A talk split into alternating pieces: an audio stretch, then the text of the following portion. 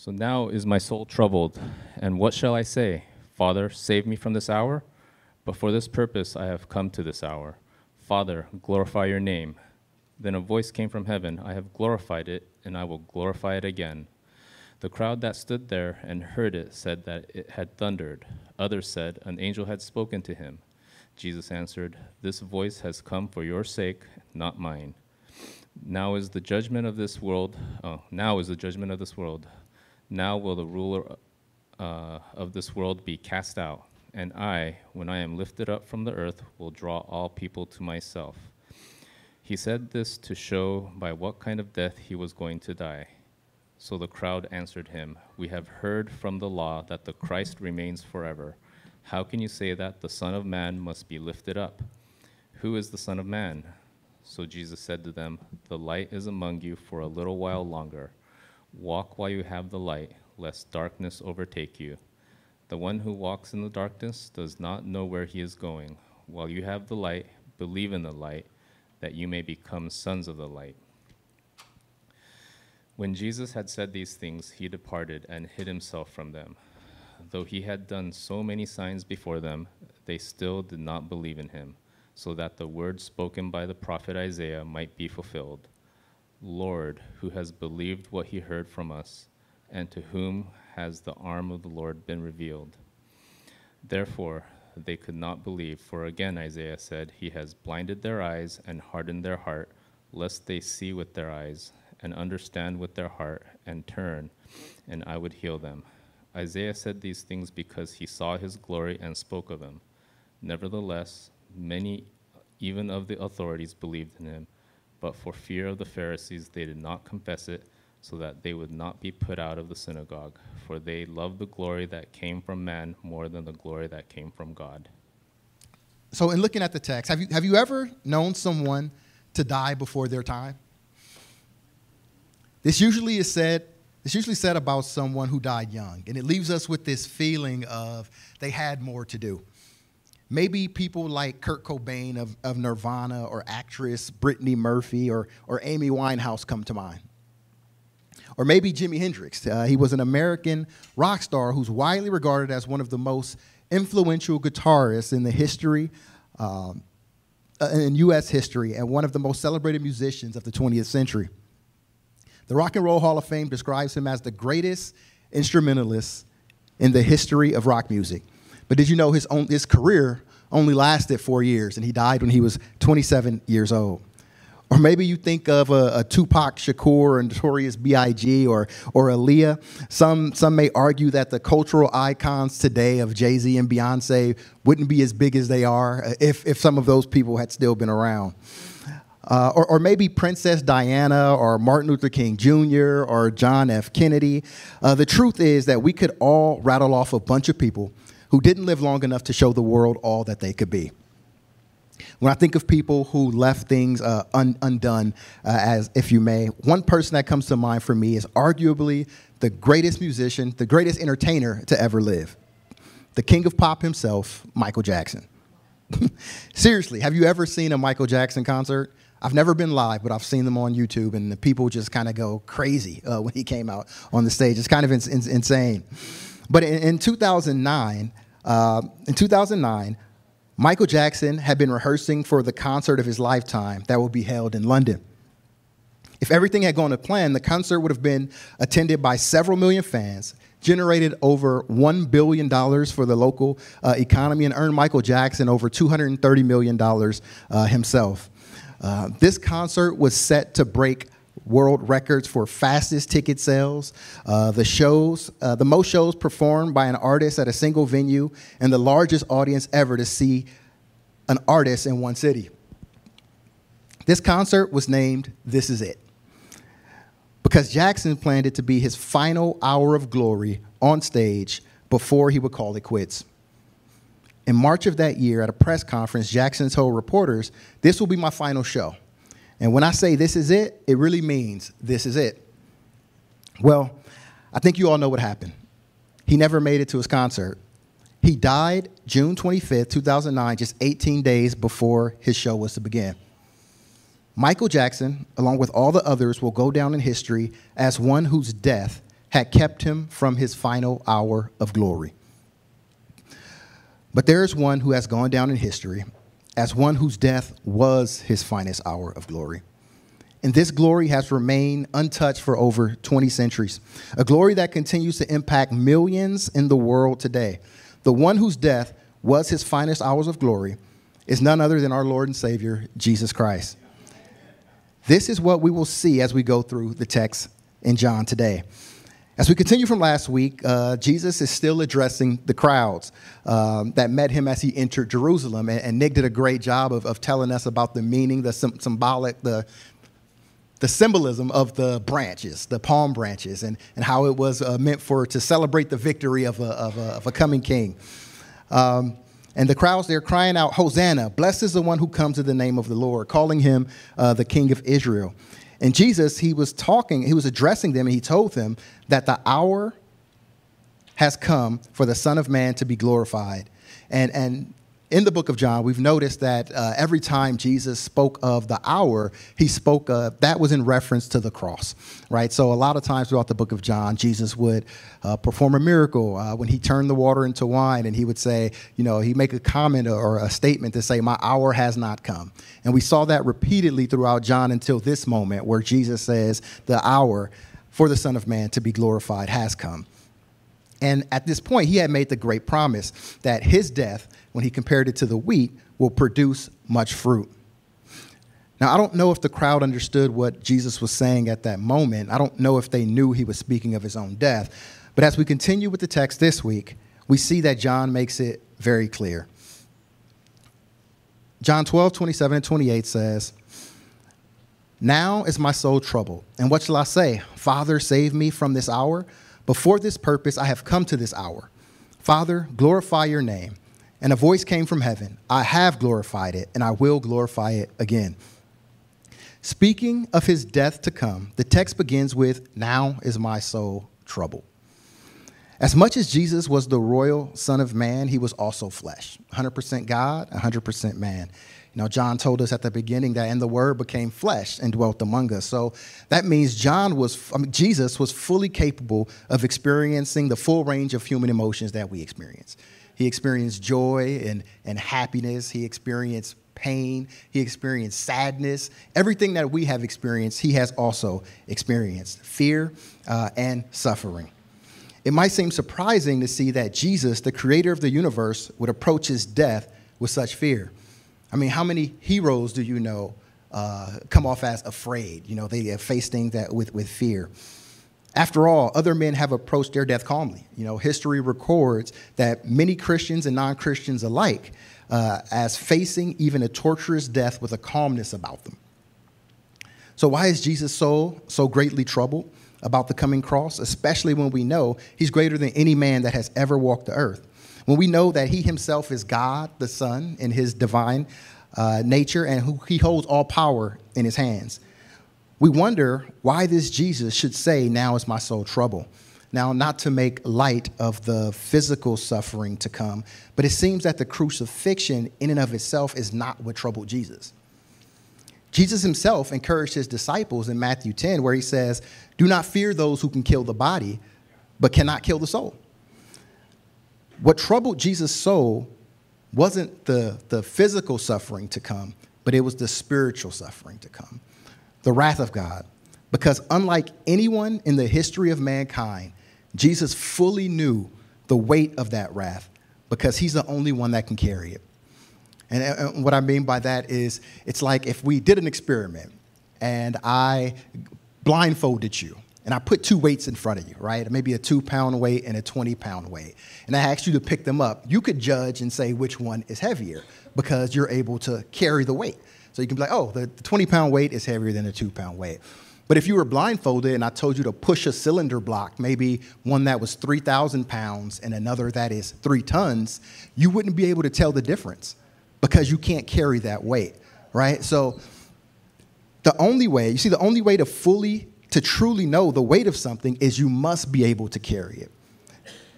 The Bible tells us that sin comes at a cost, a cost that's unimaginable to us a cost that we are unable to pay, a judgment that we are unable to bear.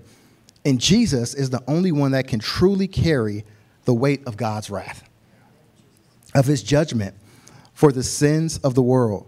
So, as Christ contemplated the judgment of God that he was to bear, his human soul trembled. Now, this trembling of the soul shows Jesus' solidarity with man. We have a God who fully knows because he fully experienced what we go through. Not only did he experience it, but he also did it at a magnitude that is unfathomable to us. And if this troubled spirit shows solidarity with us, then his faithful resolve also sets an example for us.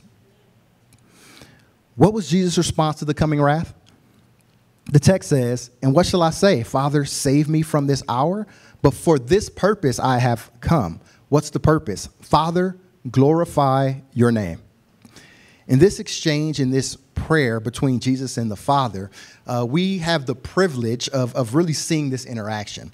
Uh, Jesus and the Father were always in sync right? Jesus said that I and the Father are one. Uh, he told us, Truly, truly, I say to you, the Son can do nothing of his own accord, but only what he sees the Father doing. So Jesus and the Father were always in constant communication.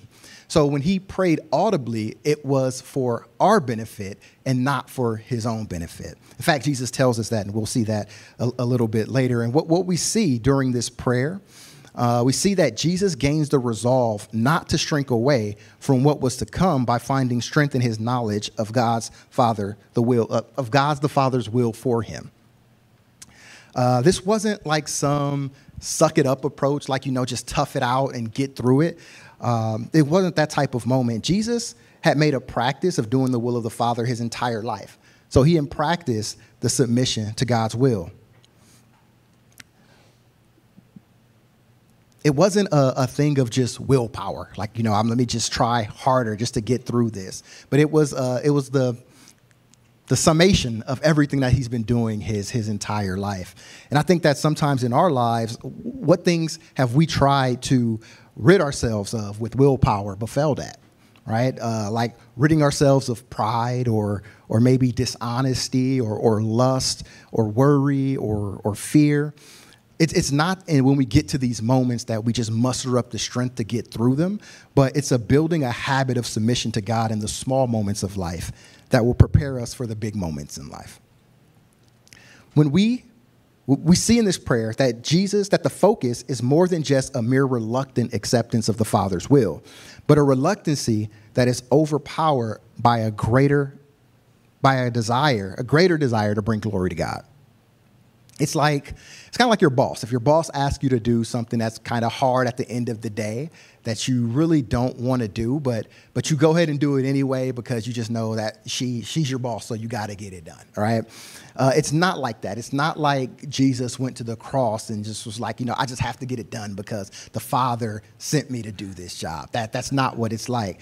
But what it, what, it, what it is like, it's like your boss asking you to do a hard task at the end of the day.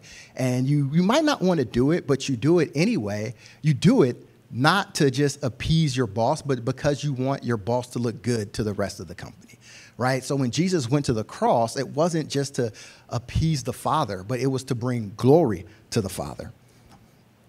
Like Jesus, we must also have an unwillingness to give up what is of most importance, which is glorifying God for what we may want now, right? We can't trade what we want now for the glory of God. We may want peace or, or comfort or security, but we have to have an unwillingness to, to trade God's glory for those things. This is Jesus displaying what he said in verse 25, where he says, Whoever loves his life loses it, and whoever hates his life in this world will keep it for eternal life. Jesus is saying, Not my life, but Father, your will. And as we continue, it's interesting to note that, that John, he devotes the first 11 chapters of the book to the first three years of Jesus' life. And then we come to this point, and then the last 10 are devoted to the last week of Jesus' life, right? It's this kind of like he slows down and he kind of zooms in on this moment right here. And he wants to really show us that this is the whole purpose of Jesus' life, which is to glorify the Father through the cross. This cross is the apex of the life of Jesus, not the resurrection, but the cross. And, and as Nick kind of explained to us before, I mean, without the resurrection of the cross, without the resurrection, the cross would have been meaningless. But nonetheless, the cross is where God is glorified and peace is given to men on earth. If we look at, at Luke chapter 2, uh, verses 8 through uh, 14, and it's, uh, it's, it's on the screen. But it says, And in the same region, there were shepherds out in the field keeping watch over their flock by night. And an angel of the Lord appeared to them, and the glory of the Lord shone around them, and they were filled with greater fear, with great fear. And the angel said to them, Fear not, for behold, I bring you good news of great joy that will be for all the people. For unto you is born this day in the city of David a Savior, who is Christ the Lord. What a, what a, what a birth announcement, right? But then we skip down to the 13th verse, and it says, And suddenly there was uh, with the angel a multitude of the heavenly hosts praising God and saying, Glory to God in the highest, and on earth peace among those with whom he is pleased. I see this really as a picture of the cross. Glory to God in the highest, and peace to men on earth. So before Jesus even came, the angels in heaven were already declaring his purpose glory to God in the highest, and peace to men on earth. We may be tempted to think that Jesus found the strength to face the cross and his knowledge of God's will to redeem us from our sins, and, and that, that is doubtless true. Um, I kind of remember I was thinking that when I, I grew up going to church, and I remember that I would hear pastors, you know, preach about Jesus being on the cross and, and what kept him up there. And I, I, I can't pinpoint who said this, but I do remember time they would say that when Jesus was on the cross, he looked out through time and he saw your face.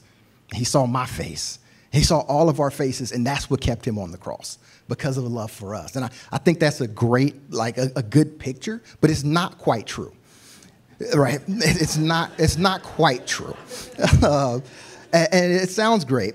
Uh, but Jesus told us that his motive is even greater than that. And his motive was, Father, glorify your name. That's what kept Jesus on the cross. Uh, a scholar by the name of uh, James Montgomery Boice comments to glorify God is his chief end, and he will not shrink from following uh, whatever way the Father chooses to have the Son glorify him. So, the highest motive, so God's greatest aim is to glorify God. His greatest aim is to glorify himself, and that's good for us, right?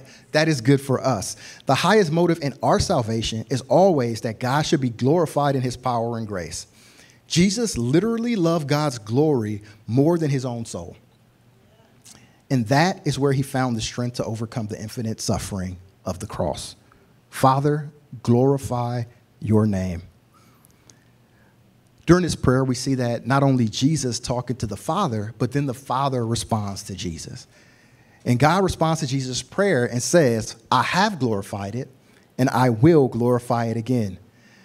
This is one of three instances in the gospel where we see the Father respond to the Son with an audible voice. The first being at Jesus' baptism. And, and there we see that uh, when Jesus was baptized, the, the Holy Spirit descended upon him, and we heard a voice from heaven that said, This is my beloved Son, with whom I am well pleased. And the second, during his uh, transfiguration, uh, when he was on the mountain, uh, we heard the voice of God. It says, This is my beloved Son, with whom I am well pleased. Listen to him. This voice from heaven could only be distinguished at this time when uh, Jesus is talking to the crowd and uh, he hears the Father say, I have glorified it and I will glorify it again. This voice uh, from heaven could only be distinguished by Jesus, and what the Father says solidifies that he has been glorifying himself throughout the life and ministry of Jesus, and that he can be counted on to glorify it at the hour that is now here. The work of the Son is a direct reflection of the Father. And this glorification is not a specific instance or a specific act, but an ongoing glory that is being distributed between Father and Son. So, our work as Christians, the fruit, is gives glory to Jesus, who is the seed, just as Jesus gives glory to the Father. Now we get to see a little bit of the unbelief uh, in John of the crowd uh, in John 29 verses uh, John 12, verses 29 through 34, it says, The crowd stood there and heard it. And heard it, and they had it, uh, and they, I'm sorry, the crowd that stood there and heard it said that it had thundered. Others said, An angel has spoken to him. Jesus answered, This voice has come for your sake, not mine. Now is the judgment of this world. Now will the ruler of this world be cast out. And I, when I am lifted up from the earth, will draw all people to myself. He said this to show by what kind of death he was going to die. So the crowd answered him, We have heard from the law that the Christ remains forever. How can you say that the Son of Man must be lifted up? Who is this Son of Man? God speaking, this voice was God's grace towards the people. Because as Jesus said it, was for their benefit, because the crowd will eventually remember uh, what Jesus had told them the voice said. It would be for them a divine confirmation that the shameful cross and all that flowed from it was not a defeat, but a victory, not a final destruction, but an ultimate glorification. The cross comes with grave implications. Because as Jesus states, now is the judgment of this world. It is important to notice that this judgment is directly connected to the cross. The cross is both the glorification of Jesus and the judgment of the world. The cross is the point for, of decision for the world as either the place for your salvation, in which the cross is the sacrifice of the Lamb of, uh, on your, of God on your behalf, or, or the place of your judgment by which you stand already condemned. How does the cross of Christ judge the world? By showing how evil the world is. Why else would God's perfect Son, who came and lived the perfect life of truth and love and healing and teaching the people, be put to death? Because of the evilness of mankind. So Christ on the cross exposed the hearts of men, and Jesus anticipated this by saying, Now is the judgment of this world. The cross didn't only judge the world, but it also overthrew the ruler of this world, the devil. Oh, the, the irony, right? So I was looking, I was thinking about ironic moments, and I looked up a few uh, points of irony within the, uh, the history of, of mankind. And uh, just a couple. Uh, one, it says that in the 1920s, I don't know if you guys knew this, but in the 1920s, the New York Times often illustrated, insulted, I'm sorry, crossword puzzles, claiming people would get bored of them and in 1925, after having made a derogatory statement the previous year, uh, the New York Times declared the craze evidently is dying out fast. But today, the New York Times Sunday edition has one of the most well regarded crossword puzzles in the world. Did you know that gunpowder was accidentally created by uh, Chinese alchemists in the 9th century who were actually attempting to find an elixir of mortality? Of immortality, sorry, of immortality. or uh, let's see. Oh, and then the introduction of, of cane toads to Australia uh, was intended to prevent the overpopulation of these cane beetles. So they had a cane beetle problem, and they thought we'll introduce a cane toad problem to eat all the beetles and, and, and, and kill our problem and stop it. But Instead, not only did it not prevent the overpopulation, it resulted in the cane toads being an even worse pest and a more danger uh, more danger to the native animals and plants. But the greatest irony of all time was the fact that the cross was Satan's greatest triumph. The Messiah, the Savior of the world, had been put to death by the will of his own people. But the greatest reversal ever, Jesus instead overthrew Satan's reign. Satan is the accuser of men. He's been a liar since the beginning, guilt and lies. But the cross, the death of Jesus, removes our sin by paying the debt of our guilt. And Jesus sends the believers, us, his Holy Spirit, uh, to deliver us from Satan's power. So, who the Son sets free is free indeed. So, the cross secured the judgment of the world and rejected, uh, of the, uh, sorry, so the cross secured the judgment of the world that rejected Jesus and overthrew his enemy, the devil. And finally, the crowd responds We have heard out of the law that the Christ is to remain forever. How can you say the Son of Man must be lifted up? Who is this Son of Man? There's a lot of unbelief there um, and a lot of misguided expectations. They're, they're expecting Christ to come and set up an earthly ministry, to, to stay as king forever, but Christ came to give them so much more. And you know, we today still have those same struggles with the unbelief and same struggles with the the misexpectations, right? We expect Christ to do something for us or to do, I don't know, to deliver us in, in a, a certain way, maybe some some physical way. But Christ has come to do so much more. We put more trust in our own ability than we do in God's power. We're just like the crowd in so, in so many ways. Certainly, one day this will be the case in the future when Christ returns for his second coming. But as his first coming is to be a sacrifice for sin, it seems they're forgetting what the prophet Isaiah wrote in Isaiah 53 and 5, where he says, But, but he was wounded for our transgressions, he was crushed for our iniquities. Upon him was a chastisement that brought us peace, and with his stripes we are healed. Jesus has come to do more than simply save them from Rome, he has come to save them from sin. He's, the problem is they don't believe that they needed a Savior. The problem is that we don't believe we need a Savior. You see, the Jewish people at that time believed they were saved because of their lineage. You know, they, they, they thought that because they were the seed of Abraham, they were good with God. But Jesus warned them against this thinking in John 8. He says to the Jews, or in John 8, the Jews had said, Abraham is our father, right? But Jesus told them, You of you are of your father, the devil. And, and Nick did a great job uh, preaching on that, and we can you can go back and, and watch that one as well. But but like them, we don't think we need a savior. We think we need to make better lifestyle choices.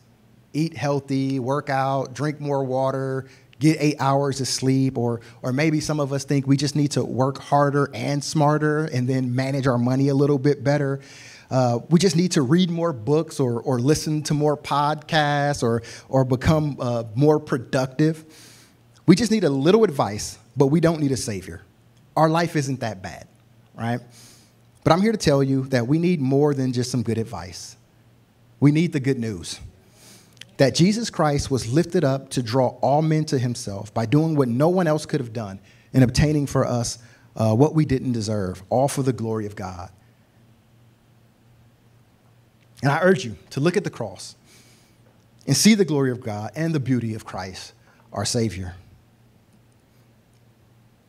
So, Jesus, he said to them, as in, in their unbelief, and, and Jesus kind of, and he responds. And, and what I kind of saw here in this moment is, is Jesus responding to the people in a gracious way.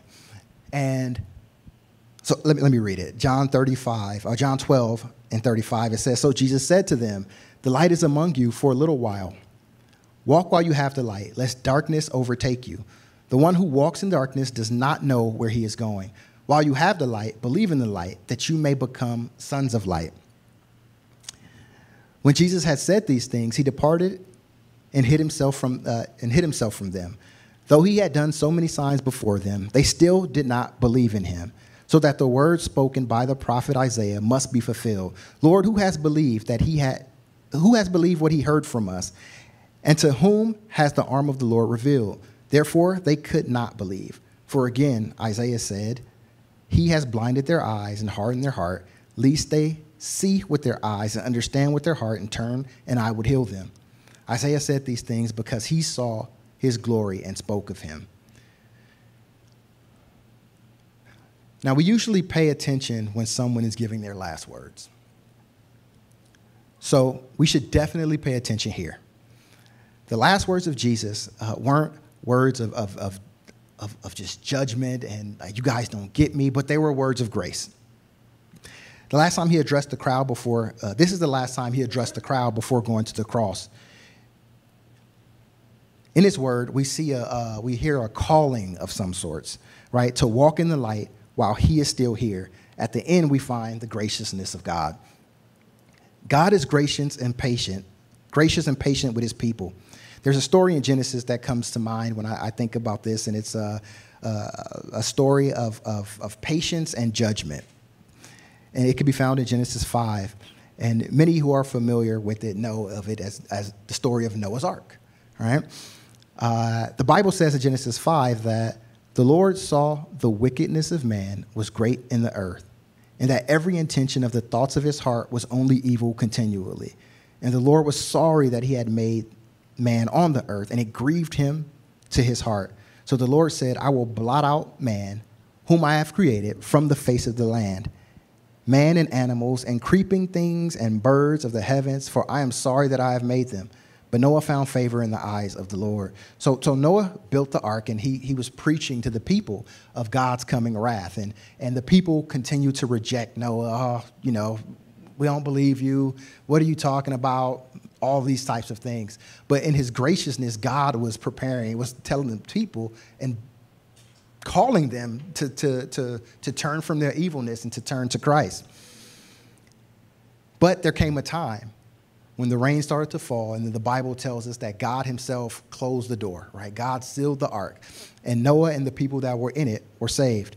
I, I believe what this shows is that even though God's judgment is coming, He is still patient right? Even through this ministry with Jesus, Jesus didn't just come and, and spend a little bit of time. He had three years of ministry preaching to this group of people, telling them to turn from their ways, to turn to Christ, to, to see the evilness in their heart. That was God's patience with the people. But just like at that time, Jesus was telling them that, you know, walk in the light now. What he's saying is walk in the light now because I'm only here for a little bit longer. God's patience let's not think that because God is patient, he's going to just not be just, right? I think that God's patience, even though God is patient, he is also just. And just at the time of Noah, where it came to the point where God sealed up and it was, it was too late, Jesus is letting them know that it's going to come to a point where, where it's, it's too late for them as well. You see, Jesus said, The light is among you a little longer. Walk while you have the light, so that the darkness does not overtake you. The one who walks in the light, the one who walks in darkness does not know where he's going. While you have the light, believe in the light, so that you may become sons of the light. Jesus spoke these things, and he departed and was concealed from them. The opening verses of John's gospel introduce us to Jesus Christ as the incarnation of God. John wants his readers to know that Jesus is fully God in human form. John then reveals the purpose of God coming to earth as a human he says, In him was life, and the life was the light of men. The light shines in darkness, and the darkness has not overcome it. It's John 1 4 through 5. And Jesus Christ came to bring the light of God's life into a spiritually dark and dying world. Light is an ancient symbol for God. And by applying it to himself, Jesus did two things. He declared his deity, that he is God, and he also was teaching that he was the one who makes God known. Uh, John 3.16, uh, John 3.16, the most famous uh, verse in the whole world, uh, gives us a clear snapshot of the gospel. And I'll read John 3, uh, 16 through 21 to, to just to, to make a, a point. It says, For God so loved the world that he gave his only son, that whoever believes in him should not perish but have eternal life. For God did not send his Son into the world to condemn the world, but in order that the world might be saved through him. Whoever believes in him is not condemned, but whoever does not believe is condemned already, because he has not believed in the name of the only Son of God. And this is the judgment. The light has come into the world, and people love the darkness rather than the light, because their works were evil. For everyone who does wicked things, hates the light, and does not come to the light, lest his works should be exposed. But whoever does what is true comes to the light. So it may be clearly seen that his works have been carried out in God. One of the most curious and, and troubling things of, of man is that it seems that we always want what we cannot have, or we always want to do what we should not do. Eve wanted forbidden fruit. Cain wanted acceptance without obedience. David wanted someone else's wife.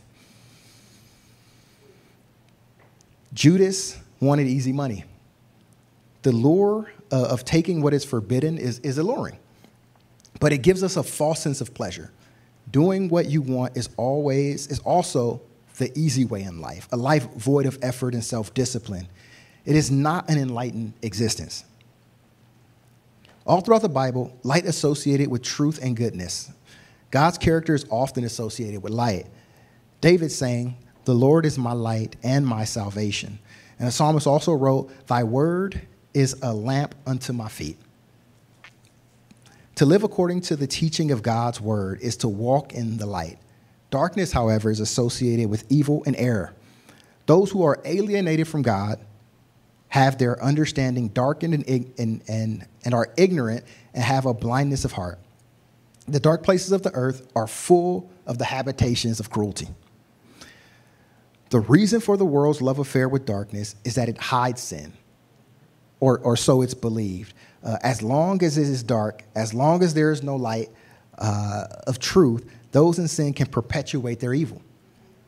But let one beam of truth pierce the darkness of sin and error, and let one ray of goodness break through, and those darknesses uh, uh break through, and those in darkness scatter like bugs exposed to daylight. But the feeling of had and hitting sin is only an illusion, for all things are open and naked before God. One of the reasons, if, if not the main reason, those in the world often feel uncomfortable around faithful Christians is that the faithful child of God reminds sinners of their sin. Have you ever found yourself in the presence of someone they just like bothered you and like they just like irritated you?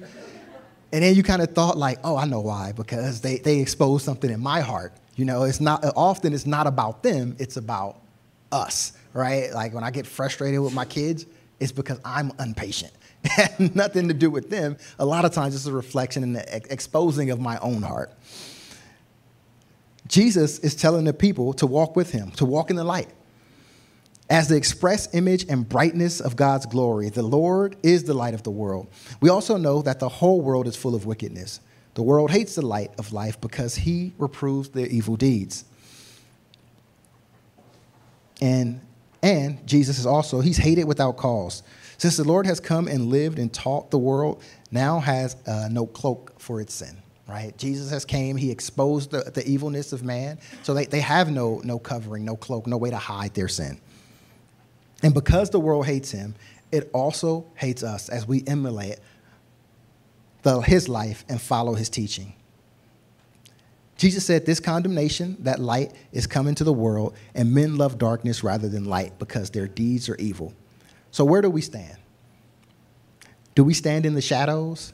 Are we deep in the darkness of sin and error? Or do we run toward and bathe our souls in the light of God and His Word? If we have been found to walk in the light in this life, in heaven, there will be no night. For the glory of God will lighten it, and the Lamb will be the light thereof. So Jesus' final plea was straightforward, but still we refuse to believe it. Though Christ had done many miracles from healing the blind to raising the dead, there was still unbelief among the people. From this, John quotes the Old Testament prophet in Isaiah, uh, Isaiah 6. And he, he quotes two verses, verses 9 and 10, but, but before he gets to that point, what it is is Isaiah had a vision, right? Isaiah was before God, and he saw God in his, his glory. And uh, he was before the throne and and it was thunder and, and lightning and, and, and I can just imagine how he would feel in the presence of God, right? And he would see the angels flying around and they were just they were singing out, Holy, holy, holy is the Lord, right? Holy. That God is unlike any other. And as he's there and he talks about the, he sees this, the, the train of the, the robe of, of, of Christ, he says it filled the temple. And what that was really saying is that all glory belonged to Christ, right? There was no room for any other glory because it was only God's glory. And he was there and he's witnessing this and he's there in the presence and he, he, he's describing what's going on. And then he gets to this point at uh, verses 9 and 10. And he says, And he said, Go and say to this people, keep on hearing, but do not understand, keep on seeing, but do not perceive. Make the heart of this people dull and their ears heavy and blind their eyes lest they see with their eyes and hear with their ears and understand with their hearts and turn and be healed. The Bible, it makes reference to God hardening the hearts of men. Now, now these people would not believe despite the evidence. Have you ever, I remember as a kid, right? As a kid, I used to think I'd read the Bible and, and hear all these miracles of what Jesus did, and I would think to myself, how would you not believe? I would think to myself, like, if I saw that, like, there's no way I would not believe. But we see that these people in this time, that's exactly what was happening. They were witnessing the miracles of Christ. They watched him feed the 5,000. They watched him give the, the blind man sight. They watched him raise Lazarus from the dead, but still they wouldn't believe. See, these people would not believe despite the evidence, and as a result, God hardened their hearts. During the time of Pharaoh, we, when the people of Israel were in Egypt, God sent Moses to tell Pharaoh to let my people go. And we see uh, in, in, Exodus, it, it, talks about this, and it says, uh, God said, But I will harden Pharaoh's heart, and though I multiply my miraculous sign and wonders in Egypt, he will not listen to you. Then I will lay my hand on Egypt, and with mighty acts of judgment, I will bring out my people, the Israelites. And then, if you read a little further in chapter 8, it says, But when Pharaoh saw that there was a relief, he hardened his heart. So, first it said God hardened his heart, and then it says Pharaoh hardened his own heart. So, which was it? Well, it was both God and Pharaoh's doing. Much like Pharaoh, when we experience lawlessness and reject the goodness of God as judgment, God may blind us to his truth, much like we see here. So it, it was a, a, a, passiveness, a passive uh, rejection of God that hardened his heart, but then also God actively did it. Uh, the way I kind of see it, it's like, uh, how would I say, uh, working out, right? Using a muscle the more you use a muscle, the stronger it gets. But if you stop, it doesn't stay at that level of strength, right? You start to, to lose the strength. And as we reject God, the judgment of me not working out is my strength is lowered, right? As I reject God, the judgment is that I go further into darkness. You know, God is offering us the light. He's saying, Come to the light. But as I reject Him, my heart gets colder and colder. So the judgment of God is also the hardening of, of, of our hearts. And this is the warning for us today to walk in the light, right?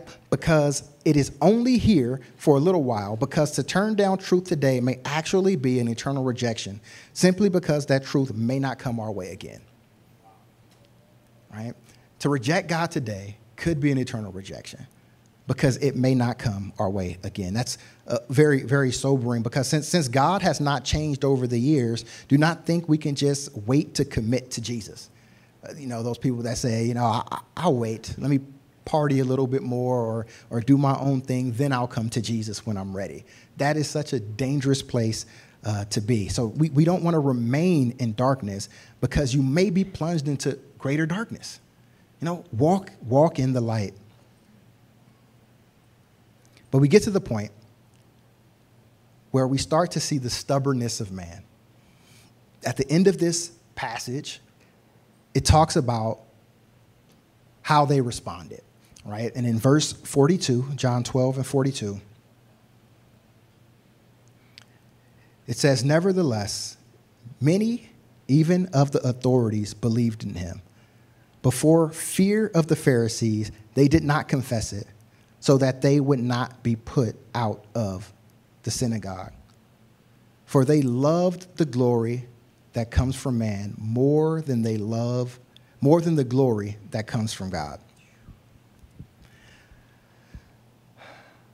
Like the people listening to Jesus' words 20 centuries ago, we hear them and are called to respond.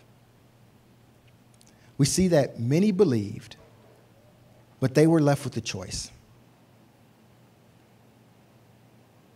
A choice to follow Christ or return to the status quo.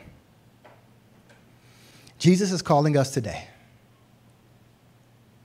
calling us away from our stubbornness, away from the things we value more than Christ. It's the same call they, that they heard, and we're still fighting with the same tensions right? We, we're fighting with these tensions of trading things that we see are valuable, trading Jesus for things that we see that are more valuable, right? Uh, we, we remember when, when, when Mary poured out the perfume and, and Jesus told Judas to leave her alone, right? Because Judas was upset that she poured out such expensive perfume for Jesus. But what, what Mary was showing was that she saw Christ's worth as infinite his worth, his value was worth more than anything that she had in her possession, right? But then we fast forward, and we'll get there a little uh, a little bit later. But we'll see what Judas thought was more valuable. He traded the Savior of the world for thirty pieces of silver. He thought thirty pieces of silver was more valuable than Christ, right? And, and we make those trades too. sometimes, right? Sometimes we think that my family here on earth is more valuable than Christ. So I'll trade Christ to make sure my family and my legacy is good, right? Or we may say that, you know, my, my career is more valuable than Christ. So I'll, I'll focus my energy and my time and devote myself to that and trade that for Christ.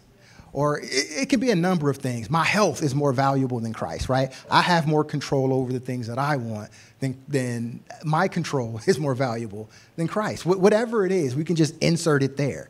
But nothing in the world is more valuable than Christ, right? So those same challenges, those same tensions that they're facing, we still face those today. Is anything more valuable than Christ? No, no, it's not. Social pressure, that's what the Pharisees uh, are, were holding on to. And we do it today just as much as they did, or maybe even more. Society is trying to pull us away from the Savior so that we can increase our social standing and have more clout or, or more social currency. We're being called to stand for everything but the truth. And I know it's hard to, to fit in uh, to fit in with culture, uh, but that's because we aren't called to fit in. We're called to stand out, right? To, to be a light. Uh, as Jesus says, walk in the light that you may become become lights. When, when we walk in the light, we also become like these little lights, right? These little lights that point people to Christ, our Savior. You know, society now, today, uh, it's, it, everybody wants you to make a stand, right? Like, who are you with? Right? It's, kind of like you have to wave your flag in everything. It, it's kind of annoying, right? That, that politics have entered every sports. Who's your team? Oh, it's because you believe this. Wait, what does that have to do with anything, right? Or, or what do you think about, I don't know, Elon Musk buying Twitter? Why is that a political thing, right? All, everything that we do in life, do you, are, are you vegan? Do you eat meat? What is it? Like we're called to make a, a stand, and, and the pressure is that, okay, I like meat, but maybe everybody I work with is kind of vegan, so yeah, I'm vegan too a little bit, right? Our, our call our, our, our, our or the pull is for us to just join in and just kind of to assimilate. But God doesn't call us to assimilate. That comes at a cost, right? That comes at a cost. There will be a time where we have to make a stand and we have to say what is right, no matter what popular culture says, right? No matter what popular culture is telling us to, to think like this and to consider these things. No, no, no, it's not. It, it's, we have to stand on the word of God and what he has called us, called us to do. In 1960, in the 1960s, Martin Luther King Jr., he wrote, There was a time when the church was very powerful, in the time when the early Christians rejoiced and, at, at being deemed worthy to suffer what they believed in. Like, that's just crazy to think about. Like, the church rejoicing that I'm worthy to suffer for my beliefs when it seems like it's so opposite today right? Like we don't, a lot of times, a lot of people don't rejoice that they are worthy to suffer. If anything, we want to avoid suffering, right? We set up our whole lives to avoid suffering. That is all, that seems like the goal avoid suffering, go to comfort. In those days, the church was not merely a thermometer that recorded the ideas and principles of popular opinion, it was a thermostat that transformed the mores of society. That sounds like it could have been written yesterday, right?